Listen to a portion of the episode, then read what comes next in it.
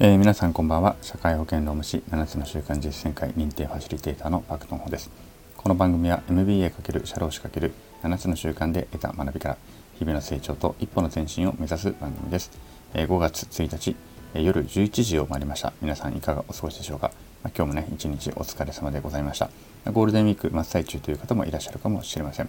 ちょっと夜更かしをしてね、え、今まあなんでしょうね。私も収録をしていてなんとか今日の収録ね1日1本の収録を間に合わせようとしているところであります。はい、えー、5月についに入っていただきましたけれども5月はですね私にとってはちょっとね勝負の戦いの月なんですね。何何の勝負かと言いますと5月の30日に健康診断があるということです。この健康診断で、えー、どれだけ数値を正常化に持っていけるのか。まあね40代の半ばぐらいを半ばぐらいを過ぎたあたりからやっぱりですね血圧血糖値コレステロール、まあ、コレステロールはもう20代ぐらいからあんまり良くなかったけどもあの ねあのこの辺の数値がやっぱり徐々に上がっていくんですね。で血糖値っていうのは私は父親が糖尿病だったりとかもしたのでやっぱこの辺はすごく気を使ってるとこだし血圧はねまさか自分が上がると思わなかったんだけどやっぱ少しずつですね上がってきてちょっとちょっとあのいつも1回目の検査で通らないみたいなね。もう一回測り直してみましょうかみたいな感じでちょっと危険水域に入ってきてるっていうような感じであります。まああれもねあのね、たまに言いますよね薬局とかのもうその薬メーカーが薬を売るためにあのだんだん正常値の幅が狭まってるみたいなことも言われたりとかしますけれどもまあだったとまあそうかなと思いつつもでもやっぱりなんとなくね数値がちょっと上がっていくと気持ち悪いのでできる限り戻したいなというところであります。でえっ、とまあ運動は時々ねあの週末とかま走っているのでまあ、これ以上はなかなか難しいので週末の運動というのはそのまま続けていくということとあと食事制限というのはある程度しますけれども、まあ、とはいえね炭水化物全く取らないとかそこまでストイックにはできないので、まあ、1日2食そしてご飯とかはまあ基本的にはお茶碗軽く1杯外食で言うんであれば小ライスとかにするというようなところでね気をつけていきたいなというふうに思っております。であとはえっとね3つアイテムを使ってちょっと頑張りたいなと思ってます。そのうちの一つが、えー、ごまですねね。タイトルにもあるようにごま。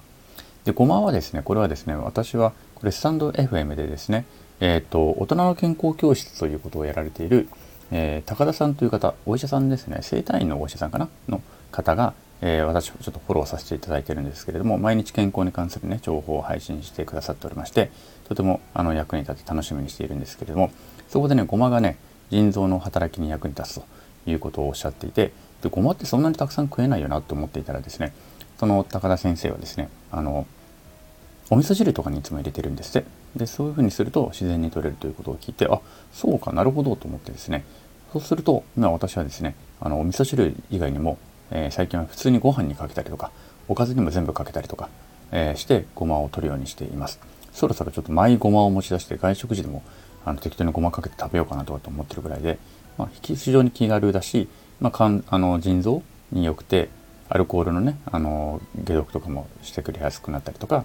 あの血糖値とかにもいいということでごまをねあのちょっと積極的に取ろうとしています。でもう一個が、えっと、ヨーグルトヨーグルトですね、まあ、これはやっぱりお腹の調子良くなるのでヨーグルトは積極的に取りたいのとで、ね、ヨーグルトもですね食前に取ると血糖値の上昇を緩やかにしてくれるらしいんですね。うん、でまあ食前にヨーグルトってのはあんまりちょっと食べる気にはならないので、まあ、その辺はあんまり考えずに、まあ、1日1回ぐらいはね1カップぐらいのヨーグルトをちょっとまた、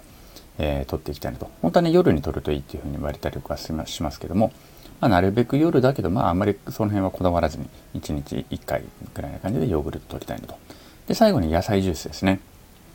で野菜ジュースはインターネットとかで見るとあの、まあ、あんまり意味ないとかって言われたりとかしてるんですよ。でもちろんあのメーカーとかにね1日1日分の野菜とかって書いてある分はまあ、それはやっぱりなかなかその栄養素が本当にそのまま入ってるかというとなかなか難しいであろうと。まあ、それはでもまあ分かりますよね。やっぱりいろいろ加工はしてるわけだからそのまんまってことはないだろうなというのは分かる。だけども、えっ、ー、と、まあ、補助食品補助食品としてはやっぱとってあの野菜ジュースを飲むことでですねいいことはあったりするんですね。で私にとってはですねすごく成果あの効果があるのが口の中の吹き出物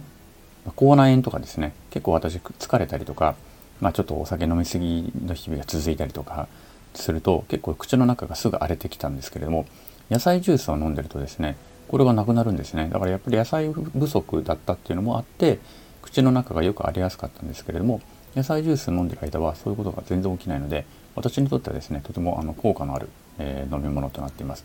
ということで今最近はね冷蔵庫に野菜ジュースもずっと置きっぱなしにしているとあの常に入っているような状況であります。ということでこのごまとヨーグルトと、えー、野菜ジュースこの3つのアイテムでですね、まあ、3種の神器でですね5月30日の健康法診断になんとか挑んでいきたいなというふうに思っているわけであります。さあ結果がどう出るかっていうのは30日後にですね健康診断終わってから、まあ、結果が出てから皆さんにまたご報告したいなというふうに思います。はい今日のところは以上であります。はい、えー、おやすみなさい。